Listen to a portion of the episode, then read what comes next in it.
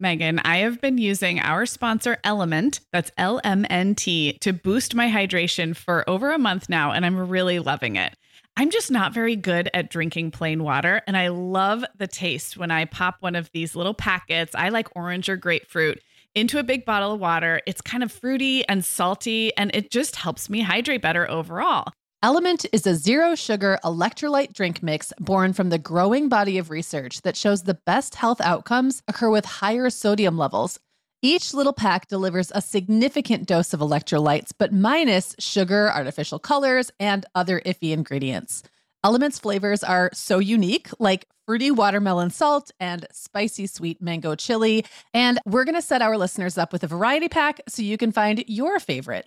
Right. You can receive a free element sample pack containing eight flavors with any drink mix purchase when you purchase through our custom link, drinkelement.com slash mom hour. That's D R I N K L M N T slash mom hour.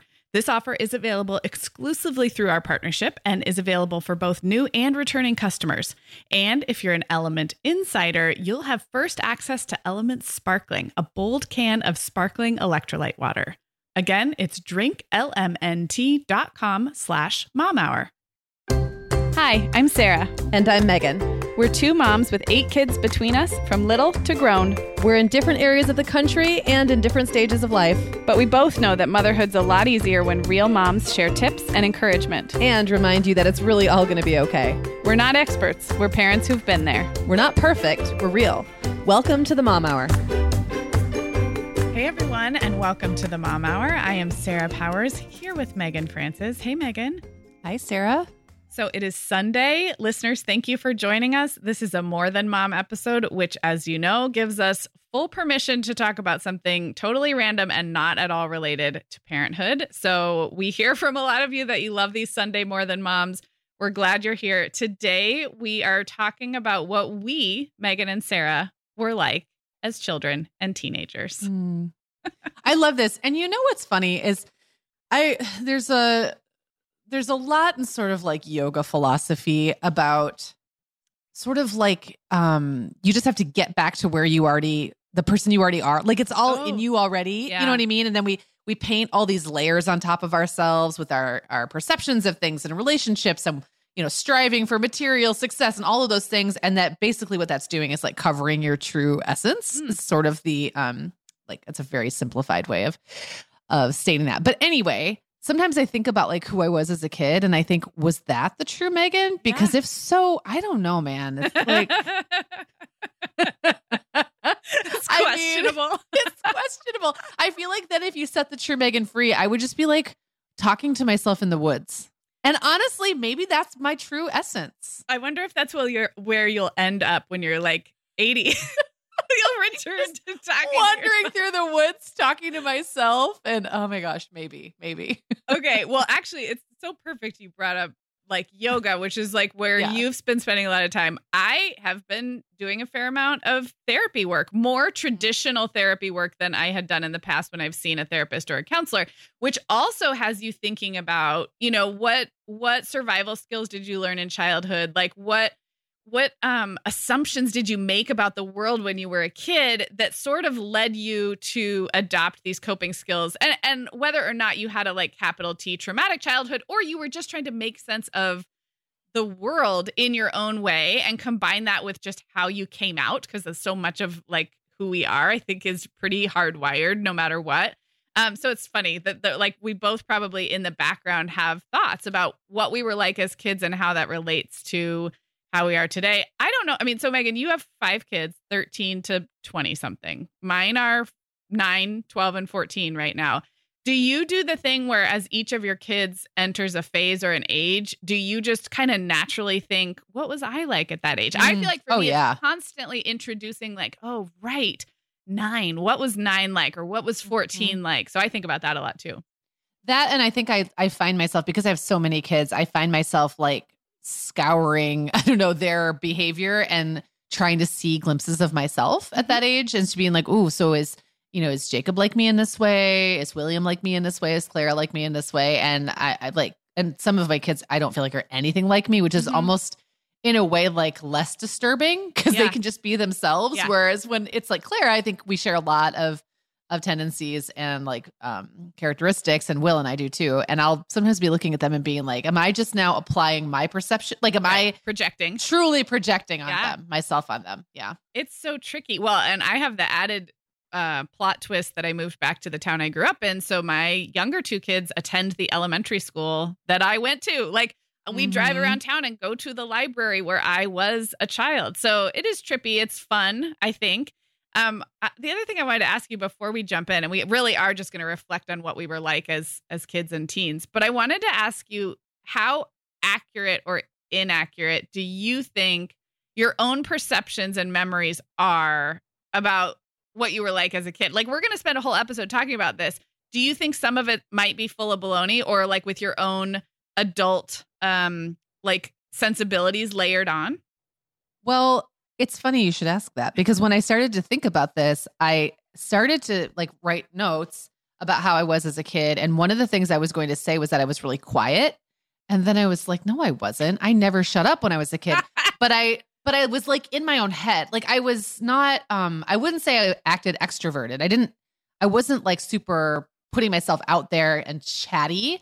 I think I was just constantly making some sort of noise. So that I had to kind of remind myself that just because I didn't perceive myself as a noisy kid does not mean everyone else didn't perceive me as a noisy kid. And just because I don't feel like I was super outgoing doesn't mean that I was quiet. I was not quiet. Exactly. How about you? Yeah, I mean, I I think same thing. I feel like everyone needs to take our self-reporting with a giant grain of salt because we're our most biased observers. I think a lot of my things are based on memories, and I think me- like childhood and even teenage memories are so episodic in the way they work for Yeah. me. So I might remember being worried and anxious in a particular season of childhood. I don't know that that means I was that way chronically for my whole childhood and vice versa. Like, so I don't know. As we go through, I'll tell a couple stories about things my mom has told me about what I did. And I'm like, oh, that's different than what, how I remember being. So I think, um, permission to share all of these memories and then just know that like we we can't really know. I guess you you have your older siblings and I have my parents, but their their memories are also going to be their own soup of what they Yeah. remember. It's interesting. Well, and I think that we talked on the show a lot about how we remember like when we make a big deal about something like a holiday. Yeah. Um and the way we experienced it as kids and then you have to kind of realize that actually your memory is probably very skewed and that you're only remembering one, that one holiday Yes. that things went great or terrible or whatever for whatever reason that memory stuck in your mind and that is definitely not the full picture and so like just like it will be for your kids like what we remember is through like there's a lot of reasons that those memories stick and then that is what Yeah. builds our perception of who we were so Yeah. It's interesting. Um, well, before we actually launch in, now is a good time to remind everybody that we are always accepting your listener questions when you send us in a parenting challenge or even a question you just have for the two of us. Um, you can email those to hello at themomhour.com. And uh, in a couple weeks, we're getting ready to do another back to back two parter of taking your listener questions. And I always forget, Meagan, to give people enough time. I'm always like, oh, by the way, you can send in questions by tomorrow. That would be great. So this is me giving you at least a week or two to send us in your questions. Uh, we love when you record your voice and send in a little audio clip, but you don't have to. You can email it too. Again, it's hello at themomhour.com. And it helps us if you put listener question in the subject line, then we can find it easily. And we'll be getting ready to record those in a couple weeks and can't wait to hear your questions. looking forward to it Meagan, the end of the school year and kickoff to summer is a busy time of the year for families, but we can all eat stress free and hit our wellness goals with ready to eat meals from our sponsor, Factor. Factor's delicious meals are never frozen and can be ready to eat in just two minutes. You can pick from a weekly menu of 35 options, including popular choices like Calorie Smart, Protein Plus, and Keto. Plus, they have more than 60 add ons like breakfast, lunch, snacks, and beverages to keep you fueled all day long. So, our team was comparing notes recently on our favorite Factor meals, and Katie loved the herb crusted chicken with mashed cauliflower and toasted almond green beans. I loved that one too. And get this, so did her little boy, Charlie. She heated it up for lunch one day, and Charlie, who's three, ate almost all of the green beans. I mean, that's quite an endorsement, right? I was going to say, what a parenting win.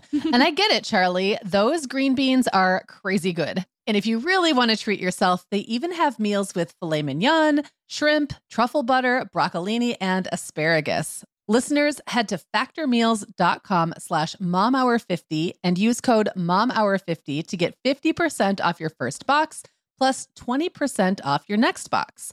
That's code MOMHOUR50 at factormeals.com slash MOMHOUR50 to get 50% off your first box plus 20% off your next box while your subscription is active. Okay, Meagan. Well, over here at the Mom Hour, we are big fans of our sponsor, Our Place. In fact, you, me, and our team member, Katie, were all comparing notes on our favorite product. Katie was telling us that even though she's packing up to move her family to a new house, she cannot put that mini perfect pot from our place into the boxes yet because she's using it like every night. Well, as someone who also has a perfect pot, I got mine as part of their mini home cook duo set. I get it. It's nonstick, which is key, but it also has all these handy features like a steam release lid with a built in strainer and this nice beechwood spoon that nests on the handle in this perfect little peg. Okay, well, I didn't get this pot, but now I want it. That sounds so great. Our Place's cookware is great to cook with, beautiful to look at, and healthier for us as well. All of Our Place's products are made without PFAS, also known as forever chemicals. In addition to their cookware and tableware, Our Place is also making waves with their Wonder Oven, the most stylish all in one air fryer and toaster oven. Again, free from the forever chemicals found in many of those air fryers. Listeners, Our Place offers a 100 day trial with free shipping and returns, and we've got a great deal for you. Go to FromOurPlace.com and enter the code MOMHOUR at checkout to receive 10% off site wide. That's from our O-U-R place.com code MOMHOUR. Okay, Meagan. So I would like to know what you were like as a child, and let's use roughly the parameters of elementary school. So like ages okay. like six to eleven, like something in like yeah. in that range. So I would say I was very dreamy and imaginative. Um, I was very chatty, like I said, but more chatty with like my close friends and my siblings. I do remember them paying me a quarter to be quiet in the car, um, and other things. I was also the youngest, which I think just gave me the reputation for being, you know, annoying all the yeah. time. But I do think I just talked a lot. Um, I was always reading. I was always talking and singing to myself and my imaginary friends. I had a lot, mm-hmm. a lot of imaginary friends. I had my dolls and my stuffed animals. I think I just always had some narrative and story that was playing out like all the time when I wasn't reading and absorbing someone else's mm-hmm. narrative and story.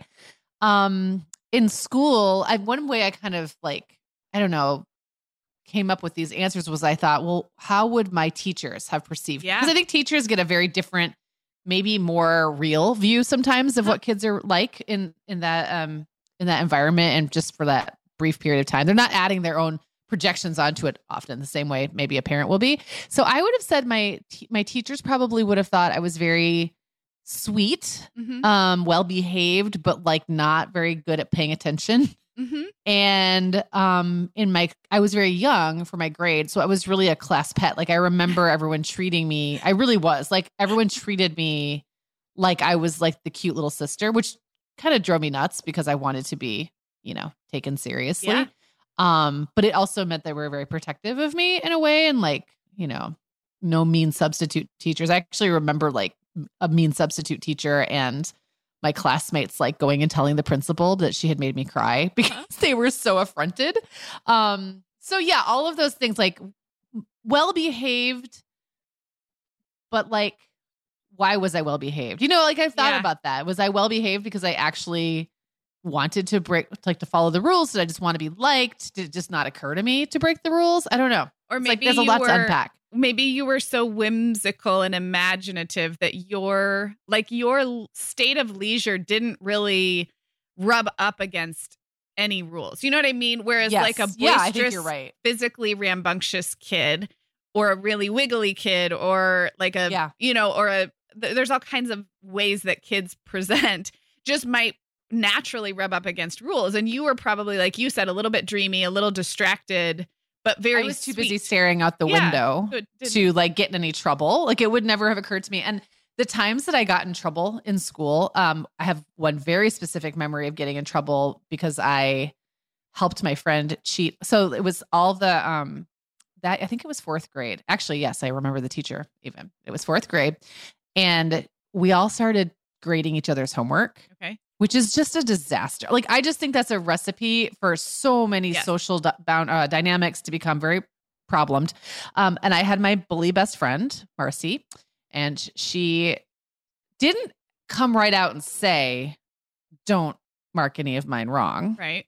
but she implied heavily that it would be best for my physical well-being Mhm. if she were to get at least a 90 and she wasn't that great of a student so there was no way that was going to happen Yeah. on her own and i remember like overlooking two or three mistakes and my teacher caught me and then got up and shamed me in front of the class for like a Oh. really long time and like that's like one of those memories that has it's like foundational Yeah. like i never forget it and but i'll kind of pick that apart and be like okay so what was the part of like what was my characteristic besides not wanting to get beat up by my friend where i didn't feel like i could say no or Yeah. i didn't just do it and saw what happened or i didn't go tell the teacher like there was a lot to unpack and a lot happening there um and yeah that's just like that's one time i got in trouble and then another time well i would get in trouble for my grades they were often terrible like after about fourth grade Okay. my grades just really tanked.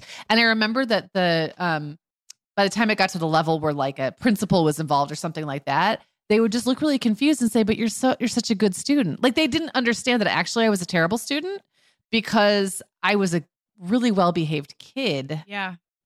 um who was smart and they took that to mean like somehow that meant Right. I was a good student. I was not good, not a good student. So do you think there anyway. was some like what we would now today call executive functioning, like remembering to put the paper in the basket yes. and like like that sort of um yeah that 100%. distractibility as a little kid by fourth fifth sixth grade turns into like you know sometimes a struggle to remember to do the thing even though you're very very bright um, it was homework yeah. that killed me. Yeah. There was no, I had fantastic grades until there was homework. And Yeah. then I would go home from school and I would go home with all the best of intentions and all my stuff. I would have all my stuff in my bag. And then it was literally like the moment I walked through the door, all it ceased to exist. Yeah. Like it was in an alternate, I can only describe it as like my school life and all the homework I had brought home with me were like floating in this ether where I thought I would just get to it later, I guess. And then in the morning, it would be like an unpleasant surprise Yeah. every time. I would be like, oh, shoot, I was supposed to do stuff yesterday. Yeah. And I just didn't. Unless there was a project that really like got me excited, something that I would want to work on when I got home and that I'd remember, I would just completely blank out and forget. Yeah. So yeah. I love Yeah. this I love this already I want feel to like- hear about you. Okay. Little Sarah. yeah, little Sarah. um so oh I had one more follow-up question for you though cuz it's going to keep coming up that you were younger, young for your grade cuz it's just obviously that didn't go away. Can you remind me when you when you well you have a summer birthday that would have made you regular young and then you skipped a grade, correct? Yep. I skipped first grade into second grade when I was probably a month into into the year. So you started first grade and you were newly 6 because you wouldn't have turned 6 until July anyway. July. And then they were like, actually, you're going to go to second grade. And now Yep. you're a young six in second grade. So then for the rest of elementary school, I just, I think that's interesting. And it doesn't happen as much anymore, at least in the Mhm. school, in the states I've lived, the states and counties I've lived in, it's quite rare. Um, and more and more kids are held back. So then you have the extra old kids. So yeah, you were a, a year and a half younger than a lot of your peers.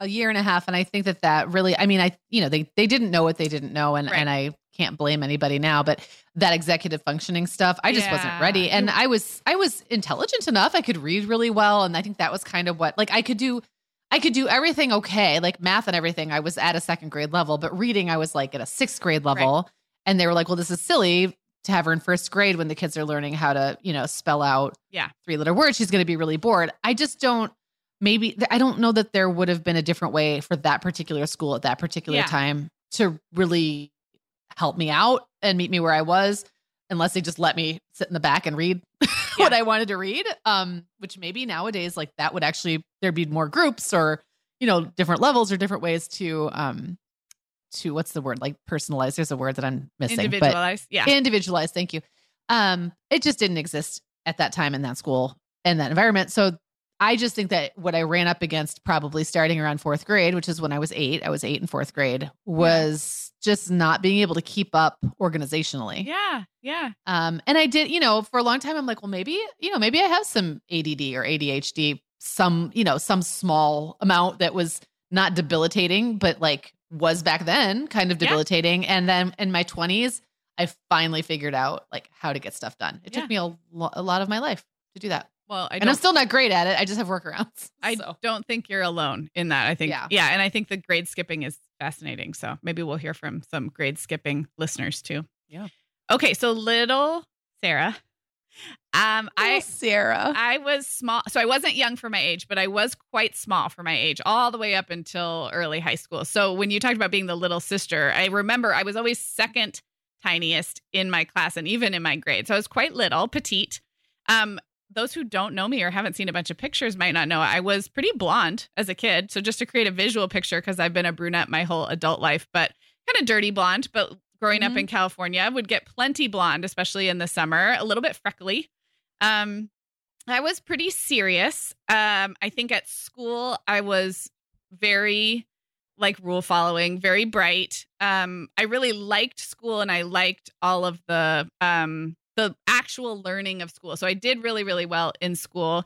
Um, even though I was introverted and serious, I was not shy necessarily. I always had two or three or four friends. I do remember little like friendship scuffles, like not, you know, this person didn't want to play with this person. I remember that, but I don't remember feeling lonely or like without friends. And so I I must have managed to have like even though I was kind of serious and a little bit anxious and studious and all of those introverted things, I actually remember playing a lot on the playground. So I think what I learned to do was match up with people who were a little more outgoing than me or more imaginative, more creative. And honestly, that is true my whole life. Like I pair really well with free spirits and outgoing people. And I must have done that early because I do remember really nice little friendships in elementary school. But the teachers would have said I was very bright, very studious, a little bit serious. I think I this is like going to sound sad and I don't mean it to be really sad.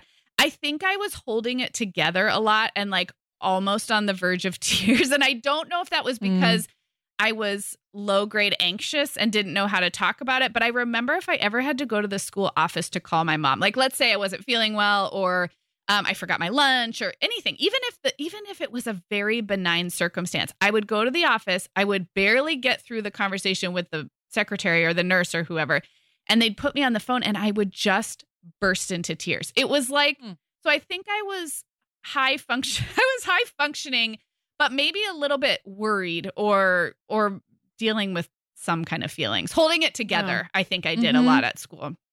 Um, at home, I was more creative and more solitary. So at school, I think I was pretty social. I really liked the learning. I liked I liked school a lot. At home, I would read or draw in my room for long periods of time. So I was definitely introverted at home, and I was the oldest. And um, I do think that as I got maybe later elementary school, I think I was, well, I had a new sister when I was eight and a half. So I had a brother two years younger, and then we had a baby sister when we were eight and six. So I think I even more kind of I got much more social. I wanted to play with friends a lot. I liked having friends over. So it's almost like I feel like I'm creating a dual picture. There's like the studious, rule following, kind of serious, a little bit anxious Sarah. But I also play I played a lot in the neighborhood. I played a lot of make believe. By 4th, 5th grade, I wanted to be a little older and wear dangly earrings and look at magazines. And so I think with my friends I was decently outgoing and social. Um, I don't know. Where I'll I'll pause there. Did you tend to be friends with girls or kids? I guess your same age, a little younger, a little older. Like, what was your pattern there? In elementary school, definitely same age, and that was probably circumstance. Like my source of friends was elementary school. We had Nate. We did have. We lived in a couple different neighborhoods where there were friends nearby, but even those were exactly my age, and they would have like a sibling that matched up with my brother's age. So mostly same age. And because I was the oldest, I, unlike you, like I really wasn't like cavorting around with anybody older than me, like really until junior high. And we'll get into the junior high years later. But that probably kept yeah. me pretty innocent, honestly, because, and you know, my parents were first time, I was there first. So we were doing things that were my age or below. I didn't have any cousins who were older. So that's Right. a great question. Is and I do think later I got intimidated by what I perceived to be like beyond my, you know, things beyond my um Ken. Ken. Yes, exactly. Yes. That's what I was thinking of. So yeah, great question.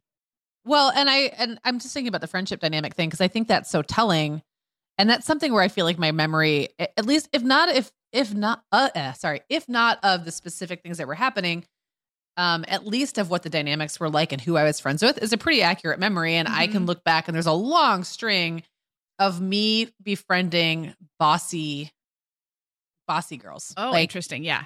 um i was the youngest maybe i was looking to be bossed Yep. maybe i was just i don't know kind of vulnerable to that sort of dynamic um that happened for like years and years and years i didn't really outgrow that dynamic until i was an adult Yeah. So- interesting. it's interesting and i i wonder what yours what your friendships Yeah. dynamics were like Yeah. Well, and I do think I, I was risk averse and and there was part of it. Like I think I I liked friends who were fun and exciting. As I got older, and we'll get into this, I didn't like people who made me feel unsafe, either Mm. because they were breaking the rules a little bit more or unpredictable. So that's pretty consistent. I also just remembered one more thing that my, this is one that my mom told me a teacher said. And I thought, oh, so she told me that my fourth grade teacher said I was I wasn't wimpy was not the right word. Like um like uh, timid or that it wasn't that word either. It was sort of like I I needed to um toughen up a little bit. And I wonder if it's that verge of tears thing. Like I bet you anything if I had to talk to a teacher about something hard, I bet I cried. And I bet I didn't cry any other time. So I think they perceived me as like this quiet, studious, you know, decently confident little kid because I think I, in some ways, I was quite academically confident. But then if something felt unsafe or if I had to go outside my comfort zone, I cried for a long time. And it's Yeah. funny because I really don't, I hardly ever cry now. hmm. well yeah but it sounds like again that like holding it together Yeah. being very on edge Yes. um your nervous system they Yes. would in a in a victorian book they would call you a nervous child I was. Yeah. And now we know child. so much about that, like nervous system and dysregulation and like, Mhm. yeah. So I think all of this is like, we all want to go back and be like, oh, honey. Yeah. Like it's, I know, and I I mean I had a lot of um ticks, like a, a lot of anxiety created ticks, but I don't know if I was actually anxious or if that's just something kids do. Like I chewed things, I blinked, I had that like I can't even think about it because I'll start doing it, but where I would blink really hard Uh-huh. because I thought my eyeballs itched. I would breathe really hard because I thought my lungs itched. I mean, I had a whole bunch of them, and it's hard when I think about it to not start doing it. But was that because I was just a nervous mess, or was it because all kids are sort of a nervous mess because your nervous system is literally trying to figure Right. out how to regulate? It's it's really hard for me to know that, and I'm not a I'm not a child, obviously not a child psychologist, so I don't Right. I don't know. Um, but I think that that is fascinating like the different ways our bodies and minds and emotions respond to just the work of being a kid. Like being a kid is hard work. yes. There's a lot going on. Yep. Yeah. Um, I have a question for you. Yeah. Do you have any memories of yourself at that age, like as a as a young kid, Mhm. where you feel like you behaved in a way that seemed very out of character? And then what did that actually say about you? I have two, and I'll go first because Yeah. then you can think about yours. Um, but these two really stand out to me as things like where maybe I just instead of just being always on the edge and then like, you know, kind of like you were maybe, you know, holding it together, but like losing it in Yeah. little tiny, little tiny blips. Maybe I would just hold it in longer and then lose it all at once, like spectacularly. So one was we went, my mom and I and a friend of my mom's went to some fair or festival that was held at the high school. I remember that. I was Okay. probably, I'm gonna say seven or eight. And we went and they had um bal- they had helium balloons and i had gotten it into my head that what i wanted more than anything was a helium balloon which by the way aren't hard to get Yeah. like we're not even talking fancy this is like a rubber helium balloon Yeah. and i think it was some one of those things where you would like attach a card to it with your address and then let it go and then it was supposed to end up someplace it was something like that i oh, don't oh my remember gosh, anything else Totally, remember that Yes. Remember when Oh that environment gosh. polluting thing was a was a, a total trend? So I told my mom I didn't want to release my balloon. I wanted to keep it, and she said, "Okay, that's fine." I mean, who cares? My mom. I don't think it was like a blip. She's like, "Okay, whatever." And then she went back to talk to her friend, and so I'm like carrying this balloon around like it's my precious little pet. Like I don't know why I got so attached to this balloon, but I thought about bringing it home and like what I would do with it when I got it home. And like, it just felt like this. I had so many hopes and dreams Yeah. wrapped up in this heel. It's rubber balloon that probably cost a dollar. And it was a really hot day and it popped. Oh. It like I was, I think I was like literally snuggling it and it popped.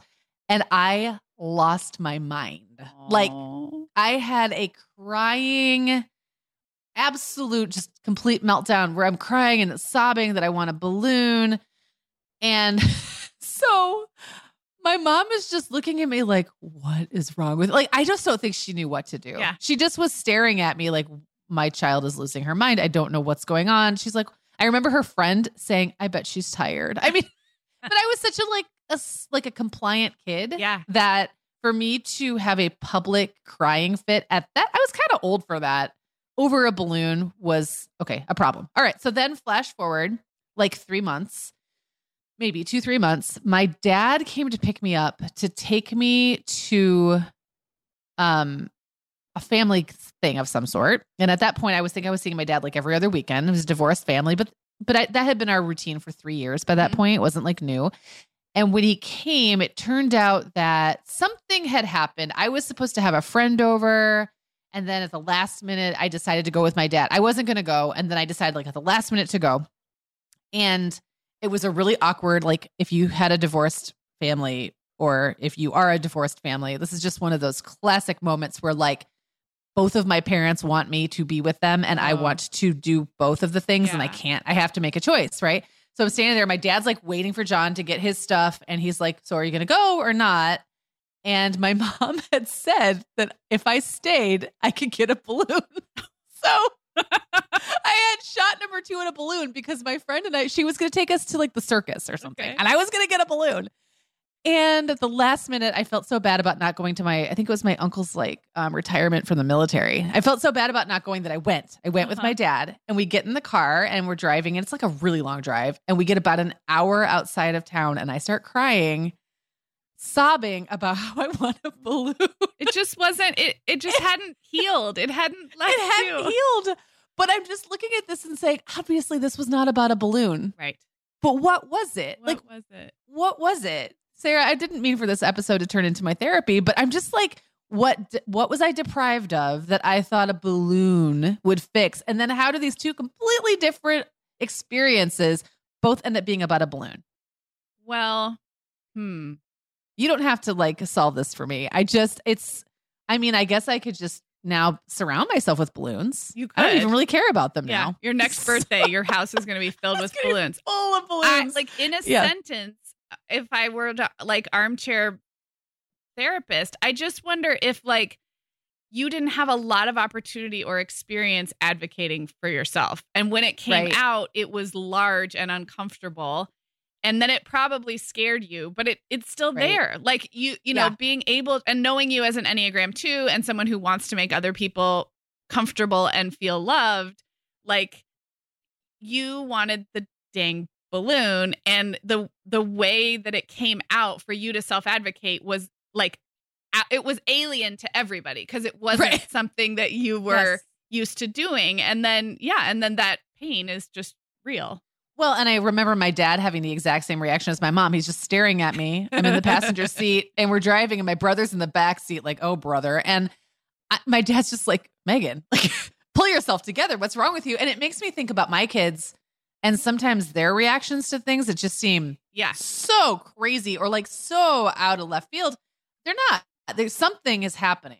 Yeah. In their little brains, or they're, you know, not they're so little anymore, but there's something happening behind every illogical reaction, um, irrational thing that is, you know, their reactions or their irrational emotional outbursts or whatever. There's something there yeah but you have to pull back a lot of layers to get to it. And I couldn't have, I couldn't have said at that age that probably what it was was that I waited for opportunities for things like that to not put anybody else out. Yeah. Like I could have just asked my mom if she would get me a balloon. Yeah. And she probably would have been happy to do it. But I didn't do that. I Yeah. waited until there was like an event where there would be a free balloon that I could just have. Right. And then, you know, those two opportunities didn't work out. And so I like I felt so deprived. Like Yes. I felt like the only opportunity I would ever have. So Anyway, wow, Sarah, you're like my inner child um, psychologist today, so I therapist. So well, I'm we can- unqualified, unqualified, but it, it's fun to hear the stories.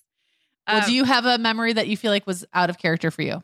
Yeah, I have two that I thought of as you were talking um, that feel out of character for me. The first, I am having a little deja vu. Like I told, I don't think I told the story on the podcast. And even if I did, just bear with me. But I was, when I was in second grade, I lived in a house that's actually really close to the house I live in now. Um, and I only lived there for like two years. So I was like seven, eight, maybe not even nine, seven and eight when I lived there. And I, like I said, I had a good little group of friends at school. And then a new girl moved in next door who also went to our school, but she was brand new. So she was my new next door neighbor and she was in our grade at school, but I don't think she was in my class. So I didn't know her very well at school. And she had moved up from LA. And then I already kind of had my friends. So in this scenario, I was socially a little bit more powerful than, and that's why it feels out of character. So the new girl next door had a swimming pool. They put in a swimming pool when they first moved in. So she moves in. We see her around school, but I don't think she's in my class. They do some construction. And then by that summer, or maybe, I don't know, I don't know the time of year, she's got a functioning swimming pool next door. And she has two younger brothers. And my mom was friendly with the mom, but she and I were not, we were not playing together regularly, even though we could have been because she lived right next door. So my little friends from school would be over, one in particular, and we would decide that we wanted to go swimming, but we weren't friends or even very friendly with the girl next door. And so we would go out by my backyard fence and like kind of be real obviously playing loud and we we would like drag a chair over and stand up and look over the fence and be like, "Oh, fancy seeing you here. Oh my gosh, you guys are playing in your backyard too. Oh, wow, you have a pool." And like Whoa, we would manipulate the situation to get ourselves an invite next door. And I'm sure it was so obvious. Like we were eight. We were eight. yes, But Yeah. I remember feeling quite socially powerful. Like I was Mhm. manipulating and that and then a little bit of guilt. Like this poor girl next door. Actually, later I was good friends with that girl next door. We just hadn't found our neighbor friendship yet. And I already had my school friends, and my school friends would be over. And I'd be like, oh, you know what we can do? We can go swimming next door. Like I, I know the girl next door. And then we'd go out back and we'd manipulate the situation until we got an invite to the pool. And the reason I think I remember it is I knew it wasn't right. Like I knew that was right. using somebody and I knew it probably didn't feel good to the mom who was like she probably really wanted her daughter to make real friends and not just like get like in- self-invited over the kid next door. There was a whole bunch that I already knew didn't feel quite right and yet it also felt kind of powerful to be able to like right. Score the invite to the pool next door. So that was one that came up. Well, and so much of that probably was about it wasn't about you wanting because I had many situations I found myself in like that where it was like competing interests. Like there's my one interest where I want to be a good person and I want to be genuinely kind and and uh, ethical and do the right thing. But then there's these other people that I want to impress yeah. or I want to please. Yep. And so the sometimes they would be putting the pressure and sometimes they wouldn't. Sometimes it was all about like me going, what piece of it for me? It was like gossip. Like what piece of Yeah. information could I offer up that would make me look really good to this group of people? And I got myself in some trouble with that. And I finally figured out that it wasn't worth it. But it took me some hard lessons. Yeah. Yeah. And a lot of that childhood is finding like that, pa- like, oh, I can be powerful in this way. Like, and it's not, Right. it's not always um flattering or like, it's Right. not always the type of skills you want to grow into eventually, but it's a test. Like, that's what kids are doing is they're testing. Um, the last one will take us. My last story will take us to break because I I would say this this out of character memory is on the verge of preteen, and we're going to talk about junior high and high school later. But this is sixth grade, so I still was uh, eleven, turning twelve. I, I would have been eleven, so I, I was still solidly a child. And I had been wearing, I may have also told this story on the podcast, but I'd been wearing a lot of dangly earrings because I got my ears pierced at age nine, which would have been 1989. So the end of the 80s, a lot of really big plastic dangly earrings. And I was allowed to wear them. So I wore a lot of cheap dangly earrings, and my earring holes were always infected mm, and real- that phase. really infected and gross.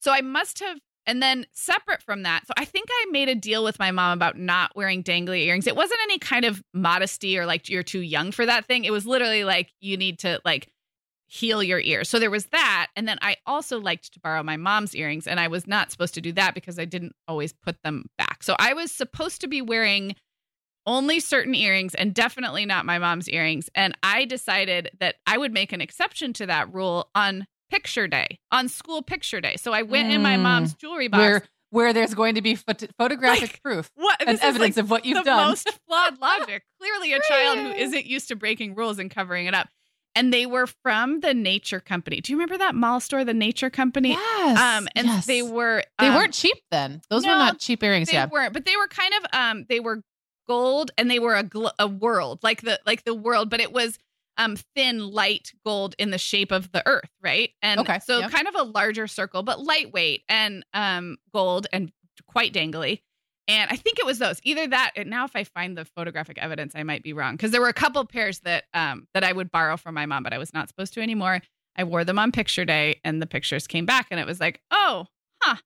I thought we were um not going to be stealing my earrings out of my jewelry box, and oh I just goodness. like remember. I I don't actually remember. I I think I did get in trouble, or I got at least banned from wearing more dangly earrings. But I just can't believe that I didn't think that one through. It, it's so much right. flawed logic. Right. It doesn't. It doesn't check the boxes for a Sarah. No. Like, um, very out of character. Yes. Because you should have seen that coming. Really, Sarah, you should have. done, I mean, you should have known on. better. Go back to following the rules, Sarah. You're clearly not good. You're not cut out for this life. Oh my gosh. We are welcoming back Vionic as a sponsor today. And Sarah, I will be honest, I was sorting through my warmer weather wardrobe the other day and it could seriously use a refresh. But you know what's good to go? My shoes. I've got a great selection to choose from thanks to the Vionic Vitals collection. And lately, the pair I keep putting on again and again is the Uptown Loafer. I have two pairs, one in sand suede and the other in camel leather, but please don't make me pick a favorite. Oh, I won't. I'll let you keep both. That's so funny, Meagan, because I was a little jealous of your Uptown loafers. I was the last one on our team to get a pair, but I just did. I also got mine in the sand suede, and I think I've worn them like four times this week. They really finish off a cute spring outfit. The Vionic Vitals collection has the best essential styles for everyday wear to get you ready for spring. And no matter what shoes you choose, you'll be on the go in comfort because every single pair of Vionic shoes delivers their trademark VioMotion technology for a difference you can feel. Vionic sandals, sneakers, and flats all offer incredible support, stability, and cushioning, and every pair comes with a 30-day risk-free trial, so it's easy to try them out. Use code the Mom Hour 15 at checkout for 15% off your entire order at vionicshoes.com when you log into your account. That's a one-time use only. Vionic Shoes wearable well being for your feet. Sarah, our sponsor, Hiya Health, makes a kids' daily multivitamin that parents can feel great about giving their kids because they have no added sugars or dyes. And our kids who have tried Hiya vitamins have loved them, which is important, right? Because what good is a bottle of vitamins that your kid won't take? Hiya was founded by two dads who didn't like the ingredients label on some of the popular children's vitamins they were seeing on store shelves, so they got to work developing a formula that would help fill the most common nutrient gaps in modern kids' diets. Hiya's Chewable Kids Vitamin is made with a blend of 12 organic fruits and vegetables and then supercharged with 15 essential vitamins and minerals. They're also vegan, dairy free, allergy free, gelatin free, and nut free. Hiya manufactures their vitamins right here in the USA with globally sourced ingredients, and then they ship their chewable vitamins directly to your door on a pediatrician recommended schedule. We've worked out a special deal with Hiya for their best selling children's vitamin. You're going to get 50% off your first order. To claim this deal, go to hiyahealth.com slash momhour. This deal's not available on their regular website. Go to H-I-Y-A-H-E-A-L-T-H dot com slash momhour and get your kids the full body nourishment they need to grow into healthy adults. All right. So, Meagan, I am dying to know. I, I, wrote in our outline, what were you like in junior high? But actually, you were like a child in junior high. So yes, I was. Let's leave childhood behind and let's call it like, what were you like as a young teen? Um, and, yeah. and we will make, we'll make sure to save time at the end for older teen. But I know for me, 13 through 15 looks very different from like 16 through 18. And I don't know if that's how it oh, breaks down sure. in your mind. That's almost exactly. Yeah. That's almost exactly it. I would say um just the segue is that when I was, you know, all the things I talked about when I was in elementary school, um, I was just a weirdo, but I was remarkably unself-conscious. Mm-hmm. And I think for the first couple of years of like the preteen years, I was just as weird, but suddenly I knew I was weird, and that was rough. So um yeah, when I started junior high, I was 11. But by the time I was like in, you know, the end of eighth grade going into ninth grade, I'm going to kind of start there with what I consider more of like my young teen years. Yeah. I really became very conscious of the fact that I wasn't very good at doing my hair. I wasn't very fashionable. Uh, uh, I was dreamy and I read too much. Mm. Um, I told jokes nobody understood and sometimes got made fun of for that. Um, Mhm. I had a one, I had in my memory, it was a whole year. I bet it wasn't a whole year. I bet it was like one semester, but there's like a long period of time where I did not speak. Uh, That Oh. was in, I believe, eighth grade. I was at a new, no, sorry, ninth grade. I was at a new school Wow. and I just stopped talking to people because I was so self conscious.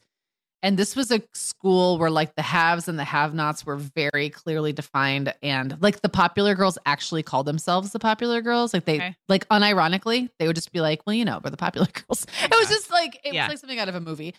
And I kind of got this feeling like I couldn't win. So then I just didn't say anything. I just stopped. I just didn't interact. Like I was at school. I, you know, I would talk to my teachers and my I had a couple friends, but mostly I just became very withdrawn. Um wow. I'm fascinated by that. That's like a, it Yeah. sounds pretty extreme the way you're saying it. Yeah, and it wasn't like I went I didn't go like goth or something. It's not Right. like I changed my outward appearance. I didn't start rebelling. I didn't change the anything about really what I did. I just clammed up. And I just felt it felt like a protective thing. I think it was like I'm trying to figure out social rules in the school. I can't figure them out. And so rather than mess it up worse or dig myself a hole, I'm just going to not exist. That's kind of how I felt. Like I'm Yeah. just going to go really inward and just not open my mouth. I'm just not going to say anything because then I can't make it worse. But then of course, you know, then they made fun of me for not talking. This same group of girls. They were quite they were quite mean. Um but weirdly enough, the next year I decided that had just been stupid and like was like way too much work and I just kind of started talking again and it's like everyone forgot. It's just Mhm. it's really funny to think about that age how quickly people change and how how readily you will be accepted for whatever like today's reality is because you know everyone's just dealing with kids at that age are just like dealing with right now. They're not Yeah. really thinking about what you were like last year. Their Yeah. whole friend group might have changed in the meantime. So at some point I just decided to kind of shed that and was like, no, I'm going to start talking again. And I did. And it was fine. Uh, and I had, you know, I had a good little group of friends. And then I moved again. So at the end of my ninth grade year, I moved and I would have been 13 going on 14 and then was going to a new school. So 14 and 15, I was at a new school. And I would say at that school, I was still kind of quiet and like figuring it out, but it was just a more accessible place to be that way. Yeah. It was just easier to fit in. Um, and my life circumstances changed a lot. I moved in with my dad instead of living with my mom. Um, my I started dressing differently because my stepmom was helping me with that stuff. So even though I didn't really, my personality didn't change. It's kind of like I got a like a mini makeover, Yeah. um, which helped me feel a little more, just more comfortable. Yeah. And I started doing theater Mhm. at 14 and 15, which was like I found my thing, which was fabulous. Mhm. Um, and that was really fun and great. And so I don't know, it's like that I feel like even for me, 12 to 13 and 14 to 15 are like worlds apart, Mhm. worlds apart. Um, I will say the thing, the through line from childhood through about 16 was I, I had already mentioned this. I always had a mean or a bossy friend, and that Yeah. lasted me through high school. Um, and I was very persuadable. I've, I mean, I'm not as much Mhm. as I was then back then. Very influenceable, very like easy to get to go along with things. Um, and that didn't really change Yeah. until I was much older. Yeah. Oh, it's so much. That age is, It it's just a lot. It is. It's I know. I'm like, oh. like it's so funny because people now are like, oh, the things that teens are dealing with now. And it's like, yes, yes, and I'm not going to say no to that, but it probably since the beginning of time 13, 14, Yeah. 15, really intense. Yeah. it is very intense. Yeah. Yeah. How about you? Well, the memories that come up kind of as you're talking, I had a more traditional, like in terms of life circumstance. Like I went from public elementary school, ended in sixth. I went to a public junior high that was seventh and eighth. And then I went to the public high school right up the road in ninth. So, you know, there are school changes that happen already in those years. Mine followed the path of most of my peers. I wasn't, I didn't move or anything like that. Um, I just have to quickly interject yeah. and say, I just realized when you said that, I said earlier I was 11 in sixth grade. I was 11 in seventh grade. Yeah, that's bonkers. Very different. Yeah, it's bonkers. Okay, yeah, sorry. Continue. No, that's fine. Um, I was still quite small for my age and late to puberty, just to again paint a little visual picture. Um, and here's a little funny aside my junior high, uh, um, you could, they only offered Spanish as your elective language program at the junior high. If you wanted to take another language at the high school, they had Latin, French, and German, I think. And you could go do first period at the high school and take your language class at first period and then walk down to the junior high. And you didn't have to, it wasn't like a particularly academically accelerated. It wasn't like that, like, oh, the like extra bright kids go up here. It was just if you wanted to take another language. And I took Latin up at the high school. So all like 75 pounds of me would go in the morning in junior high. Instead of go to the junior high, I would go to the high school and walk the halls with the high schoolers. I was so small. I was so tiny and then with another little group of junior high kids and then we'd walk. And that was actually really uh, fun. I enjoyed that but i was very small for my age. Um i think what came out of me in those pr- early teen years is i became very good at noticing analyzing and if i wanted to emulating whatever was what i deemed to be like appropriately popular. So i was never mm. i was never out to like be the most popular, but I just remember just studying the popular kids or even the kids who I thought were like just a little bit cooler than me. It, again, it wasn't necessarily about the most elite in group. It was just like whatever was achievably cooler than what I was. I right. would notice how they did their hair, what they wore, um, like what their backpacks looked like. And I probably was that same quieter, more studious kid, only I was studying I was studying what was cool. I would like I yeah. just remember looking at the catalogs, looking at the magazines, looking at the kids on the bus. And I don't remember feeling particularly amped up about it. Like, oh, I just wish I had her hair. You know, like that right. cartoonish. I don't really remember that. I just remember I would probably I thought if I can notice this with within an inch of its life, I can do it if I want. And I, mm-hmm. I would, I mm-hmm. mean, remember everyone was wearing their hair kind of half up, half down because this is yep. now like early 90s. Mm-hmm. Um, and I would just notice like what kind of beret each person wore. Did they still, were they still doing the bangs thing of the very early 90s or were we moving on to this more like Nirvana grunge thing? Oh, the jeans, like, I, like thrift store, like thrift store jeans, like uh, Levi's 501 was very California grunge and the flannels in by about 93, 94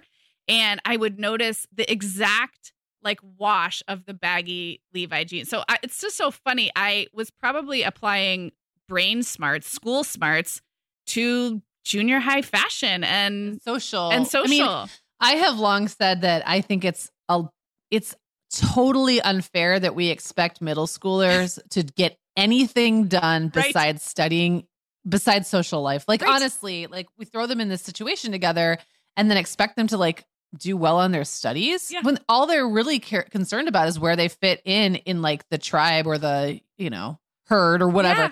um and that takes up so much energy so yeah you were probably applying all of those like skills that you have as a planner and a detail person yeah. all of that was getting applied to something that was not going to get you a good test score no. not to say you didn't also get a good test score but you know what i mean like it was so much work yes to do that yeah yeah um and I guess the last thing I'll say about this age is I definitely went through friend transitions uh, more than once, which I think is really normal. Um, so I had the friends I kind of came out of elementary school with. We kind of went slightly different ways in junior high, met some new friends in junior high. And then I also, because I was starting to get really into dance, I really started to deepen my friendships outside of school. Or sometimes th- these people went to my school, but like we were more friends at dance. And so and then you said you found theater, and I would say I had already been dancing, but definitely that became like a big part of my identity. By 14, 15, by ninth grade, um, I had almost turned that hyper awareness of what's cool toward ballet. So then I was like noticing I was it was the dance magazines I was reading and it was the leotards and it was the skirts and it was the scrunchies. And so like it it stayed, but I think dance and dance friends by the time I'm 15 are like my whole life. Um and and yeah. I think friendship transition I think I feel pretty lucky. I went through a couple friendships that probably weren't so good but I I never had a spectacular breakup. It was almost like it was like, oh, I'm gonna try this friend. No, I'm gonna veer over here. It felt more gradual than like a huge like in group, out group, or like a huge change Right. like some people go through. So Yeah. oh my gosh. Well, should we talk about like later, like like true high Uh, school, like 16, 17? Well, yeah. And I mean, so much of what you were just saying about your studying of the, I feel like that's something I could not figure out when I was Yeah. that age. Um, and that lasted me, you know, through, through college as well. Like there was a, a figuring out of the systems that I feel, and when I say systems, I mean everything from how you get your work done Right. on time and get the grade you want or whatever um how you fit in in the right groups how you do your hair which jeans you wear like all of those things were really systems. And i think that i was terrible at figuring systems out really bad at it. So for example in high school i didn't realize that the reason most of my friends were getting really good grades is that they were all getting together and studying. I could have done that. I could have oh. easily done that. And I knew they were doing it. I knew they were getting together and studying, but I was just like, well, I'll just figure it out on my own. Like, I just didn't realize the power then of like not trying to reinvent the wheel, just Yeah. doing the thing that other people have already figured out, just showing up and doing what is laid out for you Yeah. will get you good results. I was like, no, no, no, no. The way I'm going to do it, see, is I'm gonna I'm gonna study like trigonometry all on my own and I'm gonna come up with like this fast way to learn it. And it just it never worked. So I guess I would just say my academic and fashion and all of those struggles that I had from, you know, at the age of 13, 14, 15, 16, all of those things, a lot of times was me just not recognizing that like someone had already kind of cleared the path. Yeah. all I had to do was walk down it. Yeah. Like I really didn't have to think so hard Yeah. and try to like I I worried about popularity as many kids do. Not I didn't want to be the most popular girl, but I wanted to be, you know, somewhat popular. Yeah. And I didn't realize that like it was easier than I thought. Maybe that's like it was all easier than I Had made, it out to be. myself. Yeah. Yeah. So I guess the thing I will say that never went away. That honestly stuck with me. The thing that did change is that I just had a huge leap of confidence. I'm going to say like the end of my 11th grade year, which again for me, I was only 15. Um, So almost that. 16. almost 16. Um, but I just had a big leap forward in confidence. And I remember very clearly going to like my first party where there were like, I mean, people were drinking. I didn't, but like I was like, um, and my brother took me and he was older and he was cool. And there was like a wide range of ages there. So it was like kids in my grade and, you know, but like some graduates and some like younger college kids all at this party. And it was like the beginning of the summer. So I think we had gotten out of school for the summer. It might have been that same weekend. Mhm. And I remember walking around talking to people and thinking, oh my gosh, people like me. Like Aw. I'm likable. And not like I didn't think I was, I had friends. I'd always had friends. Yeah. But I didn't think of myself as the kind of person who would be popular, yeah. like who would be likable on a mass scale because I just felt clueless Yeah. a lot of the time. So I'd have my friends or whatever, and that was great. But I just didn't even really, I didn't really even strive to be any kind of top dog. It wasn't even like my brain was wasn't there. Yeah. Well, anyway, I kind of figured that out, and then I think it became a bit of a monster because when I think back of my senior year, I was like the life of the party. I was at every single party. Um, I was doing really stupid things at a lot of those parties. I was like sought after. I had a huge group of female friends that had a lot of drama in it. I mean, just like all the things I had never really had yeah, you were making up for lost time. suddenly had it. Um, and yeah, I mean, I guess I would just say that that that quietness and that shyness and that self-consciousness kind of melted away, but it was still there in some way. I was just, you know, either I was really coming into who I really was because I found the confidence, or I was covering up who I really was, which is like more of an introverted, dreamy, quiet person to try to kind of try on this new identity as the person who shows up for every social thing Yes. and knows everybody and is liked by everybody and sought after by everybody. And that lasted a couple of years. So I don't really know what to make of that. Like I sometimes think was the truth like the true me somewhere in the middle? Yeah. Um, or was the true me truly the girl talking to trees Yeah. and herself in the Yeah. woods? I just don't know.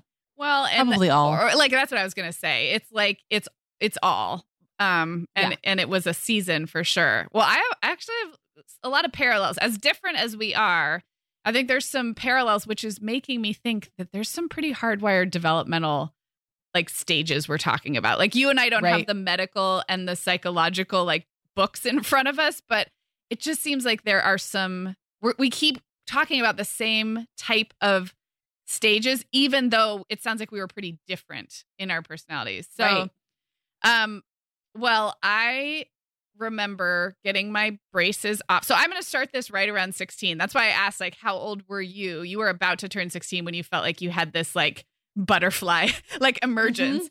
Mm-hmm. Um, and I think that's very close to me. So I have a February birthday. So I turned 16 in the middle of my sophomore year of high school. And I got my braces off. I got my driver's license and I got a real boyfriend within like three weeks of each other. Like it all happened all at once in the winter of my turning 16. And I just remember feeling like myself. Like I just yeah. like I felt like I had remember all that watching and that analyzing and that like waiting. I felt like I had wanted to be a little cooler, wanted to be a little older, was paying so much attention to what that whatever that meant to me. And then all of a sudden I was it. Um I just I loved driving. I loved having my driver's license. I was in a cappella choir and I all of a sudden had a lot of friends who were 1 and 2 years older than me and similar to you going to that party and thinking, "Oh my gosh, these people want to talk to me." I think I had a real ego boost of people who were 1 and 2 years older than me all of a sudden wanting to like include me. They did to my mind they did very grown-up things. Like they would go to like a coffee shop and drink coffee after choir practice or whatever. and they were they wanted me to hang out with them and it was like it was totally was like that coming out of the awkward yeah. Early teen and being like wait no i'm someone who actually can hang out with these people who were they were only a year and two older than me but we know that makes a huge difference. If i'm newly yes. 16 they are 17 and 18 and That's everything they did yeah. seemed so grown up. They were applying to colleges. Like within a few months some of them went away to college. I remember that first batch of friends i had who left that were a year or two older than me and it just felt like unimaginably independent what they were doing um, and i think i really enjoyed that. It was like i had wanted that independence and that kind of like self that feeling of self reliance for a long time and then all of a sudden i had it. So i had a really good last couple years of high school. I had really good friends. I had my choir friends at school. I had a few friends who were more in my classes at school and then i had my dance friends outside of school. Um, I had a lot of freedom and independence. I like, and I was still very academically driven. So I was like doing a lot of those study groups you talked about. I was busy. Like I would go to yeah. ballet, I would stay up and do my homework, I would make plans on the weekend. I had, I wasn't partying. Thankfully, that's how I got the rest done until the very end of my senior year. And then also, like you, made up for a little lost time on the party scene. Um, but I had a lot going on and I felt I was really happy, I think. From like like 16, 17 and 18 were good like they were good adolescent years for me. I love that. And I do think that you're right. There's something that's happening and I see it happening in my kids. Like Yeah. There is a blossoming that happens where you kind of come into yourself. And I think sometimes you can go. I think what I ended up doing was just going a little overboard. Yeah. I was like, wait, I'm actually not shy. I remember actually figuring out, it turns out I really like to be the center of attention. I had no idea until I started doing theater. Then I kind of figured it out. And then that one thing leads to another, right? And then I'm like, oh, wait, I can also hold my own in a group of people, like in a social event. Yeah. That feels really good. Sometimes I think, like I said, I think I created a little bit of a monster for a couple of years and then had to kind of tone that back. Yeah. But but it, it did feel like, yeah, like I'm myself. I'm kind of coming into myself. Yeah. Yeah. Yeah. Oh my gosh this feels like well we have to wrap up it is time but um was really fun and i do feel like there's probably more we could do with a similar topic so absolutely this, this was, was, really fun. fun. Well, before we wrap up, I want to remind everybody about our sponsor, Auto Approve. With Auto Approve, you can lower your monthly car payment, get a better rate, or both to put more of your money back in your pocket. Get your free quote and see how much you can save at autoapprove.com slash mom hour. Yeah, and then join us coming up on Tuesday. We have part two of that week of real life housework uh, episode that we started last week definitely go back and listen to part one. This is one where you want to have the foundation of what we talked about uh, this past Tuesday before you listen to this coming Tuesday. Meagan, we have a lot of deep thoughts about uh, running a home and housework. Yeah. So um, buckle up for that one, friends. We'll talk to you on Tuesday. Talk to you then. The Mom Hour is supported by partners like Erika. Erika is the social media health app for teens that gives them the tools to unplug when they need to for improved health, study focus, sleep, and daily balance. Erika was built by a dad of three boys who saw that teens themselves were really becoming self aware to the risks of social media, and he wanted to help them self regulate. Erika works to hide distracting apps from your phone at the touch of a button, keeping them out of sight and out of mind without deleting your data. Tell your teens about Erika and save 20% on the Erika family plan with promo code The Mom Hour. Go to erika.app and search for plans. That's Erika with a K, E R I K A dot A P P, and use code The Mom Hour to save 20%. Sarah, I started a Substack last spring, just kind of as an experiment, and it turns out I love it. I'm treating it kind of like an old school blog, writing about things that are happening in my life. Meagan, I've loved following your stuff on Substack, and I actually just really like Substack in general. You know, we've both been a lot less active on Instagram lately, and I'm finding that Substack scratches that itch to connect and create without all the busyness of a typical social media feed. So I would love it if Mom Hour listeners wanted to look me up there. I'm at meaganfrancis.substack.com, and that's Meagan with two A's, M E A G A N Francis.substack.com.